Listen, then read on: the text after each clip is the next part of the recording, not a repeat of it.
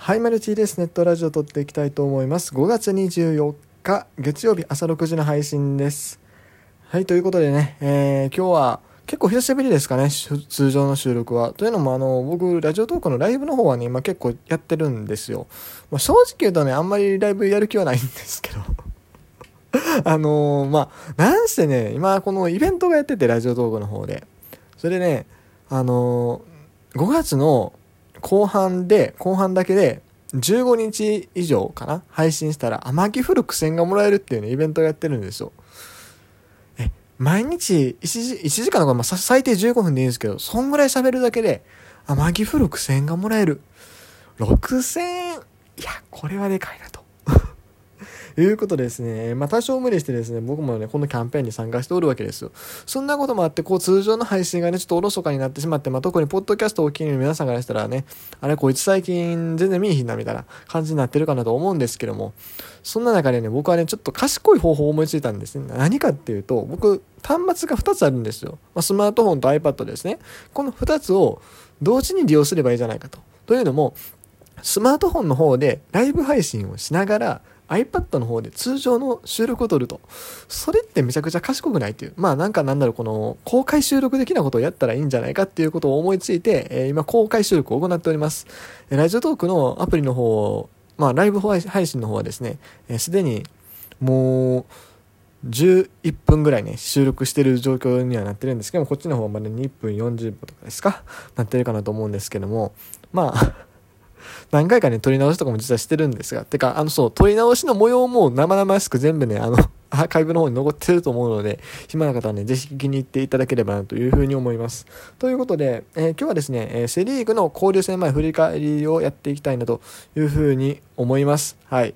えー、今ね、あの、これ、本当にラジオトークの、ラジオトークっていうか、えっ、と、ライブ配信も同時にやってるので、ライライブ配信と収録同時にやってる状況なので、このラジオトークのアプリの方でですね、コメントをね、いただいているんですね、今。サイドさんからお疲れ様ですといただきました。いや、ありがとうございます。あの、今状況としては、ちょっとこれ一回収録と、あか、なんかこういうことを言うと こういうことを言うと本当に後で配信だけ聞いた方っていうかね、意味がわからなくなると思うんですけども、今、この、ラジオトークのこのライブと収録を同時に撮ってる状態になります。2端末使って。はい。ということで、すいません。今日ね、あの、このライブ配信のコメントとかの読み上げの方もあると思うので、収録だけ聞いてくださってる方は、はっていうようなことがちょっとあると思うんですけど、そこら辺はちょっとご勘弁いただくとしまして、えー、まあ、成績チェックしていきたいなというふうに思います。今日はセリーグで、まあ明日パリーグかな、いつになるかわかんないですけど、まあ交流戦前にね、まあ、まあ明日か、交流戦前って言ったらもう明日しかないもんね。えー、そのタイミングでまたパ・リーグ編も出せたらいいかなというふうに思います。ということで、えー、っと、まずはじゃあ順位表を見ましょう。セ・リーグ順位表、詳細。はい。1位、阪神タイガースですね。えー、28勝12敗2分け、勝率7割。えぐ。今の時期で7割っすよ。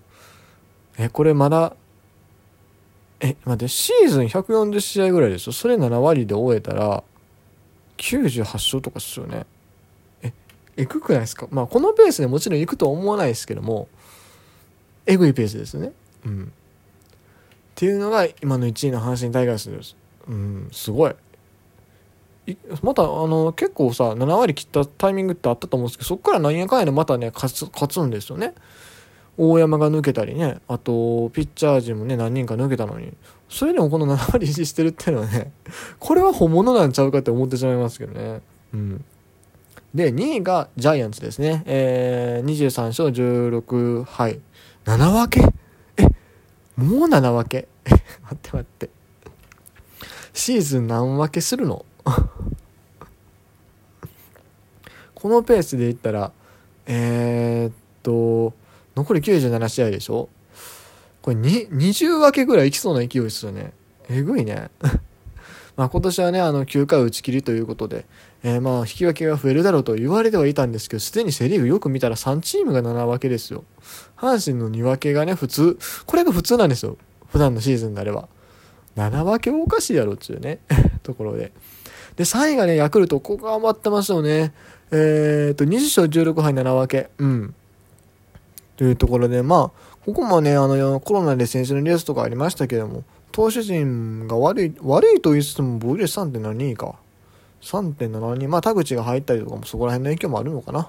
あと後ろが固まってきましたよねヤクルトは。リリーフ陣が結構頑張ってるっていうのもあって、えー、それなりに順位がいいのかなと。4位広島、えー、16勝20敗5分け。まあここはねうーん選手はね揃っててると思うんですけどねある程度まあでもねまあ、ここに来てまあコロナの離脱があって、しかもこれが交流戦というところでまだちょっと厳しい戦いが続きそうな気はしますよね。特にまあ、あの、ヤクルトや巨人のコロナの時と違って結構な選手数が抜けてるので、うん。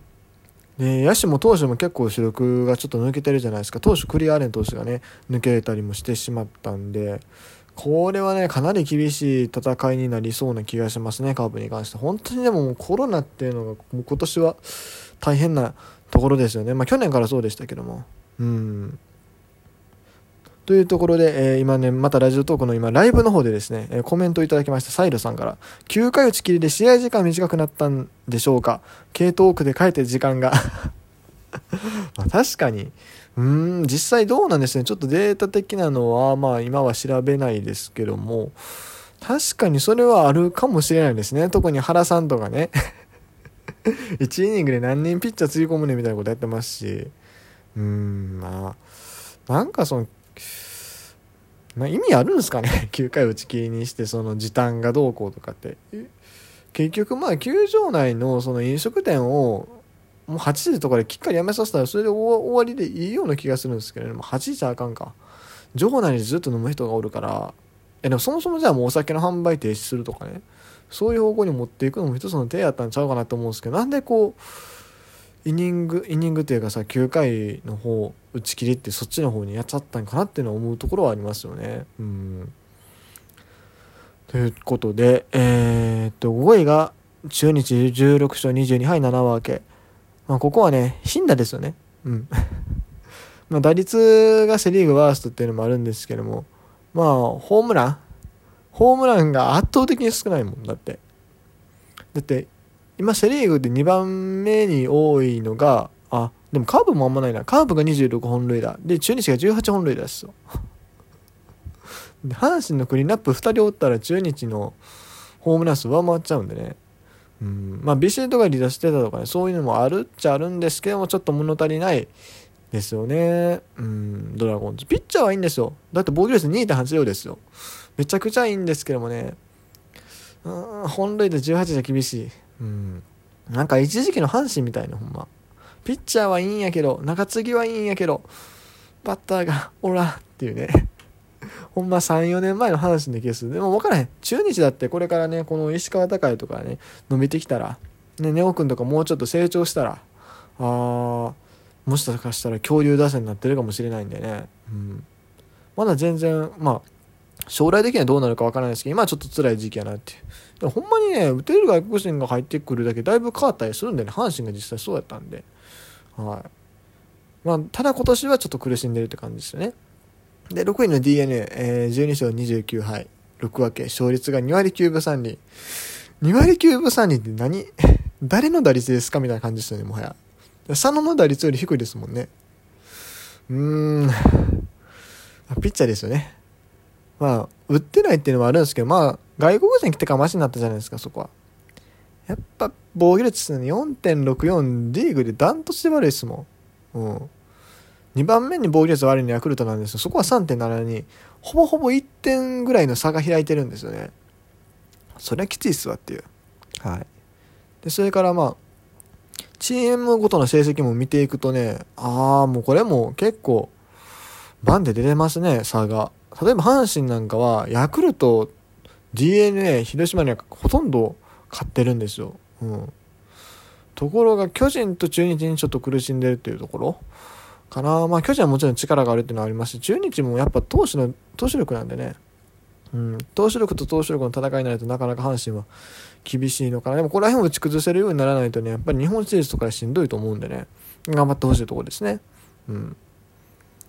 で、あとはどうかな、他球団同士で特にこう、数字がキリッと出てるところで言うと、うーそうね。あ中日ヤクルトかも結構差があるな。1勝5敗。中日が1勝5敗。ヤクルトが5勝1敗っていう感じになってるんでここら辺もまああれかな。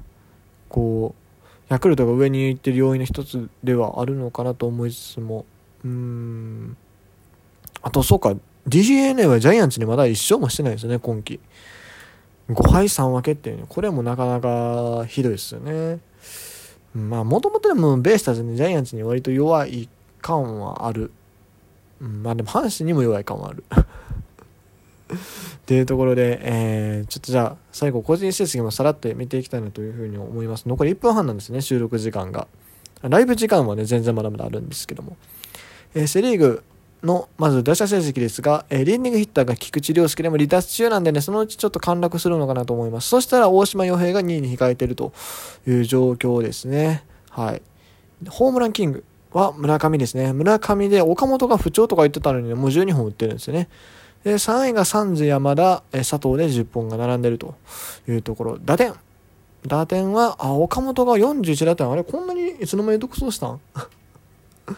佐藤が32打点、もう10打点近く差がついてしまってますね。まあ、でも阪神の方は今ちょっと試合がね、結構中心になって流れてる部分もあるんで、まあ、それはしゃあないところかなというふうに思います。盗塁。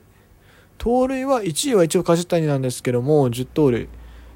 10盗塁だけ7盗塁してちょっとあかんよね。成功率低すぎやろっていう。で、近本が9盗塁っていうところで、えー、ランキング2位につけてます。3位が塩見ですね。